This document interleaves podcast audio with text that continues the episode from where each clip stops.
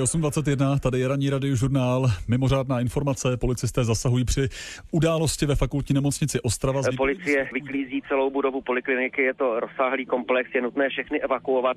Viděl jsem, jak těžkohoděnci zatýkají jednoho muže opodál. Voláváme krizový štáb, který bude na fakultní nemocnici v Ostravě, kde samozřejmě veškeré činnosti integrovaného záchranného systému musíme koordinovat.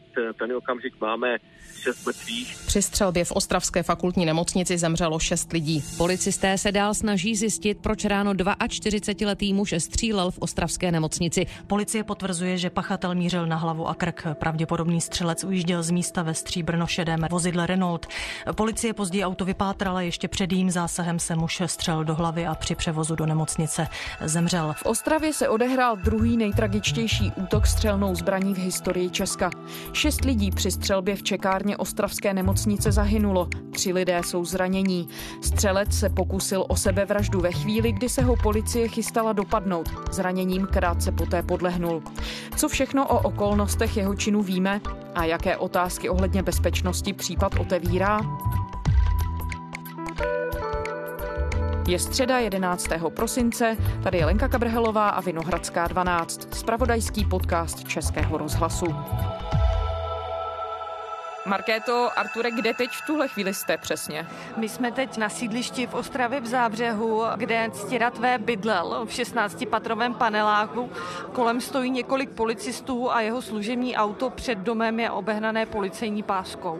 Markéta Chaloupská a Artur Janoušek, reportéři radiožurnálu. Slyšeli jsme střelbu, ale byli jsme uzavření bokem a teď nás vyvedli. Jako byla tady docela dost velká panika. V tu chvíli jsme se vlastně zamkli v naší ordinaci a byli jsme tam teďka asi čtyři hodiny zamčené. V sedm devatenáct, pokud víme, policie dostala první oznámení, že se v nemocnici něco děje a že se střílelo.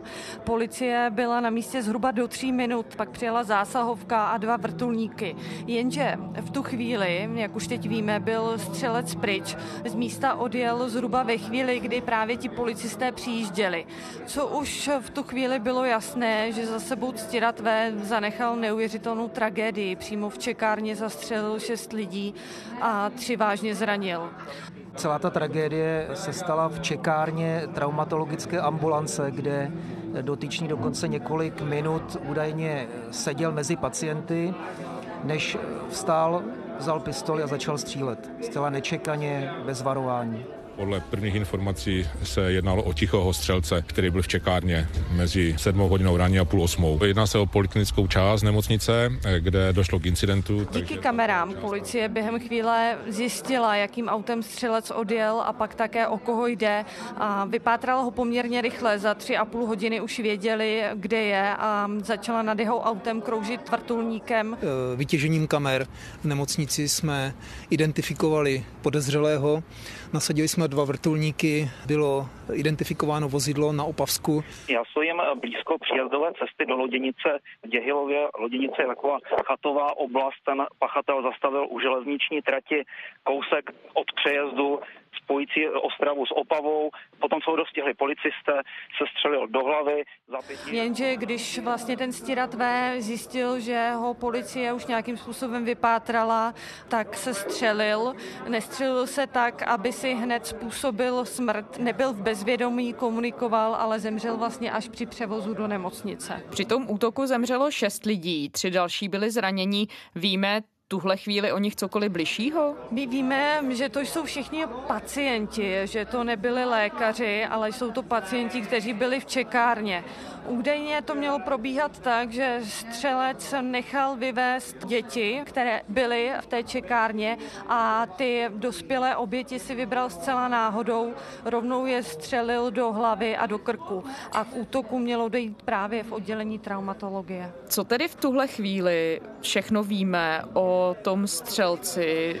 My jsme natáčeli přímo v Ostravě v Zábřehu a místní se shodli, že on byl spíše tichý, nenápadný, milý, vždy slušně pozdravil a nikoho by nenapadlo, že je něčeho takového vůbec schopen. Český rozhlas jsme, radiožurnál. Tak jenom jak byste ho charakterizovala? No, tak byl to soused v paneláku, který má sedmdesát dva partají, takže to je vlastně malé sídliště, že? Takže se vydáme, nebo vydali jsme se, potkávali jsme se No ale když jsem ho potkala, tak vždycky s úsměvem pozdravil, podržel dveře, jako v pohodě. Jsme z toho všichni v šoku. Znal jsem ho, už je po smrti. Jak na vás působil? No, jako takový sportovec, lyžoval, jezdil na kole. To je všechno, co můžu říct. Podle místních pravidelně sportoval, chodil do místní posilovny, jezdil na kole a na lyže. A jeho známý, se kterým jsme mluvili, dokonce říká, že měl i plány do budoucna, že se svou přítelkyní si koupil pernamentku na celou zimní sezónu na hory na slovenský Chopok.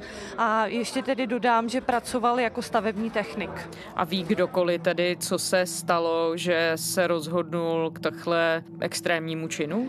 O jeho motivech právě se ještě celou dobu spekuluje, protože ani místním, ani jeho rodině to zatím není úplně jasné. Ona se objevila varianta, že to bylo kvůli tomu, že jeho lékaři nechtěli léčit jeho nemocné dítě, nebo údajně, že mu v nemocnici zemřelo jeho dítě, ale my jsme mluvili vlastně s jeho příbuznými a ty říkali, že on má dvě děti, syna a dceru, a že ty jsou zcela v pořádku.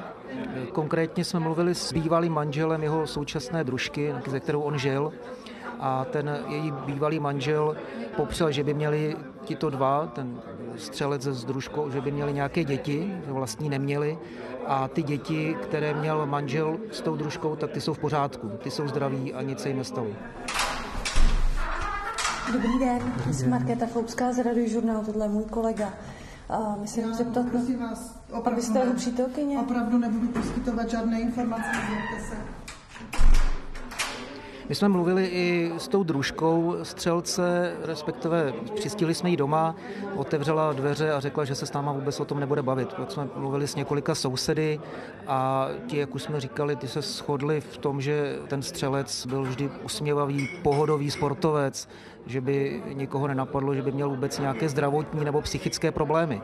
To všichni zdůraznili. Vůbec se nechoval jako nějaký psychicky narušený člověk nebo zlomený nějakými zdravotními komplikacemi. Naopak vypadal a působil na všechny jako zdravý sportovec, pohodář. On držel tu zbraň, kterou střílel nelegálně. Ví se cokoliv o tom, jak se k ní dostal? My zatím víme jenom to, že ji držel nelegálně, což už potvrdila oficiálně policie. Mm, mohu říct, že je to, že je to česká zbraň devět milimetrů para. Ale jak se k ní dostal, to bohužel nevíme a neví to ani ti lidé, se kterými jsme mluvili. Tak když jsme měli už identifikaci, to znamená znáte jméno a datum narození, tak zjistíte z databází, zda je držitelem legální zbraně nebo ne. Tento člověk nebyl držitelem legální, legální zbraně. Zjistíte jeho trestní minulost, pokud vůbec nějakou má. Tento člověk měl trestní minulost, měl tam tři záznamy v podstatě násilné nebo, nebo, nebo drobné majetkové trestné činnosti, ale to pořád ještě nenapovídá nic o tom, o tom úmyslu jeho jednání, takže na to teprve budeme se snažit přijít. Markéto, ty jsi zmiňovala, že vlastně velkou neznámou tedy je v tuhle chvíli jeho motivace. Ministr Hamáček říkal, že policie už nějakou představu má, samozřejmě to jsou v tuhle chvíli všechno jenom spekulace, ale naznačil vám třeba někdo ze zdrojů nebo třeba známých příbuzných, kudy vlastně by se tedy mohlo to vyšetřování ubírat? My jsme mluvili s jeho přímým nadřízeným ředitelem jedné opavské stavební firmy, kde právě Ctiratvé pracoval. A ten motiv naznačil. On říkal, že Ctiratvé byl dlouhodobě přesvědčený, že je nějakým způsobem nemocný a že ho lékaři dostatečně nevyšetřili. A o tom svědčí i to, že on se vlastně svěřil i Davidu Stípkovi, se kterým se předtím neznal. Tak mu napsal na Facebook, poté co si přečetl nějaký článek, že on trpí rakovinou slinivky, že určitě má tu nemoc také, akorát, že mu na ní lékaři nepřišli. Takže to spíš vypadá opravdu na psychickou poruchu. On premiér Babiš mluvil o tom, že ten střelec byl pacientem ostravské nemocnice, ale neupřesnil, s čím se muž léčil, to tedy v tuhle chvíli nevíme. To v tuhle chvíli opravdu nevíme. Je pravda, že vlastně spolupracovala s policií jeho, jeho matka. On v podstatě přišel domů a oznámil, že zastřelil lidi a že se dá zastřelit. Mám teda já informaci, že byl léčen v té nemocnici, ale ještě se zjišťuje vlastně, jestli kvůli možná jeho zdravotnímu stavu došlo k nějaký, nějaký reakci, že se mu změnila psychika, to byl ten důvod, ale to jsou jenom zatím jako spekulace, ale je jasné, že je to samozřejmě individuální čin nešťastný samozřejmě a znovu chci vyjádřit soustrast všem rodinám pozůstalým, je to samozřejmě pro ně velká tragédie a mě mi to velice líto. Já jsem mluvil s panem ministrem vnitra a policie samozřejmě všechno prověřuje, jaké vlastně byly motivy toho jeho činu. Místní úřady už slíbily pomoc obětem střelby a pozůstalým. Jakou asistenci tedy nabízejí? Premiér Andrej Babiš už sdělil, že stát přispěje pozůstalým částkou tři sta tisíc korun. On to oznámil po jednání s vedením Moravskoslezského kraje a místní samosprávou. Takže to je taková jako první konkrétní částka, kterou tedy slíbil pro pozůstalé. Jde o druhou nejtragičtější střelbu v historii Česka. V únoru dva tisíce patnáct zastřelil v restauraci v Uherském Brodě muž osm lidí a potom sebe. Tehdy policie čelila kritice za pomalý zásah. Jak experti hodnotí postup policie v tomto případu v Ostravě? Tentokrát to bylo jiné. Oznámení o střelbě dostala policie v sedm devatenáct přesně a do tří minut byla na místě už první hlídka. Do pátrání po vrahovi pak policie nasadila stovky lidí, včetně útvaru rychlého nasazení, několika vrtulníků.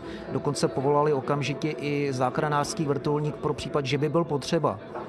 Muž sice z nemocnice uprchl díky kamerovým záznamům, ale policie rychle zjistila, o koho jde, rychle zjistila jeho totožnost. Kamery zachytily jeho tvář i es pé zetku jeho auta a zhruba, jak už jsme říkali, do tří a půl hodiny od útoku ho policie vypátrala. Jakmile nad jeho vozem zakroužil vrtulník, tak se muž zastřelil, takže tady nelze zřejmě mluvit o tom, že by policie něco zanedbalo. Já bych chtěl poděkovat všem složkám Integrovaného záchranného systému za nasazení, za práci a za to, s jakou rychlostí byli schopni zajistit důkazy, které potom tedy vedly k lokalizaci pachatele a tedy k ukončení pátrání. Co se týká reakce, toto je klasický případ aktivního střelce. Je to věc, která se poprvé stala v Brodě před několika lety. Policie na to reagovala tím, že ustavila institut prvosledových hlídek, které jsou vybaveny dlouhými zbraněmi, balistickou ochranou a ten fakt, že tady byla policie do tří minut, ukazuje, že ten koncept, koncept funguje. Snad jediná chyba nastala v tom počátečním zmatku, když policie vyhlásila kvůli střelbě pátrání po muži v červeném bundě, zveřejnila jeho fotografii a v té nepřehledné situaci tak se zdálo, že jde o údajného pachatele, ale za několik málo minut kriminalisté mladíka na snímku označili jako svědka a ukázalo se, že vlastně policie pátrá úplně po někom jiném. Ta fotka, která vyšla úplně na prvopočátku, tak vypadala jako popis, popis pachatele, který potom skutečně pachatelem byl, nicméně měli zrovna stejné oblečení a stejnou vizáž. My jsme vytěžovali kamerové záznamy v nemocnici, tím jsme se dostali na první podobu toho pachatele. A opravdu policie ve chvíli, kdy měla důvodné podezření, že to může být ten člověk, analyzovala kamerové záznamy, analyzovala výpovědi svědků, tak portrét zveřejnila. Ten člověk byl bezprostředně zadržen, předveden na služebnu, kde proběhl výslech a už během toho výslechu policie na té druhé linii zjistila, že tím pachatelem bude pravděpodobně někdo, někdo jiný a šla po té druhé linii a tohoto člověka propustila. Ono to totiž bylo trochu zmatené, protože policie nejdřív vydala fotku toho muže v té červené bundě, označila jako ho podezřelého, ale média sama si ho potom označila jako toho pachatele, toho útoku. Takže byla to chyba policie, ale i chyba médií. Ten útok znovu otevřel řadu otázek o zabezpečení institucí, které slouží veřejnosti, jako jsou třeba právě nemocnice nebo školy. Třeba letos v březnu ve Vinohradské nemocnici zemřel šedesátipětiletý muž, kterého postřelil jiný pacient. Postřelil tehdy ještě dalšího člověka. Zaznívají teď aktuálně ze strany politiků nebo zástupců nemocnic názory, že je potřeba bezpečnost zajistit lépe. No ono, policisté i psychologové se shodují v tom, že proti takzvaně tichému střelci, který se dlouho chová nenápadně, jako tento muž sedí v čekárně mezi ostatními pacienty a nic nenasvědčuje tomu, co se mu hodí hlavou, tak proti takovému tichému střelci, který z ničeho nic zaútočí, se prostě nedá bránit. Je na stole tato otázka, že by se nějakým způsobem zvyšovala bezpečnost? Na takovou tu událost se nikdy sto procent nemůžete připravit a je to spíše o další diskuzi o ochraně těch takzvaných měkkých cílů, jako jsou nemocnice, supermarkety, takže určitě tam se budeme snažit využít ty zkušenosti ze zahraničí, ale případné zpřísňování té ochrany je velmi náročné jak na zdroje, tak na lidské zdroje. Určitě o tom budeme diskutovat, ale takovouto událost, jako se stala dneska, takovouto tragédii nikdy stoprocentně nemůžeme vyloučit. Dá se předpokládat, že se po této tragédii rozproudí debata o zákonu o držení střelných zbraní. Nicméně je třeba zdůraznit, že tento střelec měl zbraň nelegálně. Kde ji vzal v tuto chvíli, nevíme, ale právě protože ji měl nelegálně, tak těžko měnit pravidla držení legálně vlastněných střelných zbraní.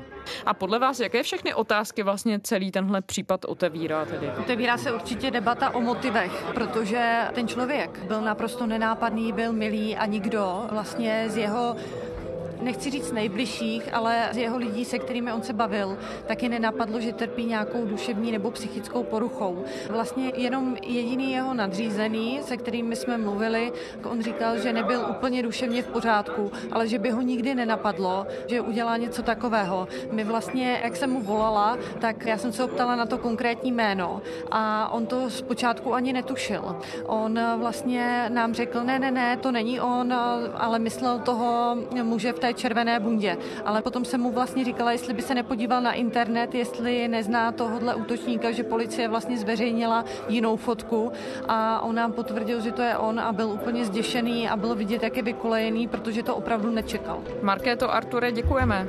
Díky moc. Díky moc.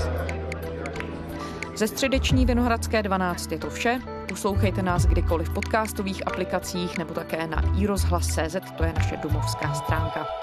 Těšíme se zítra.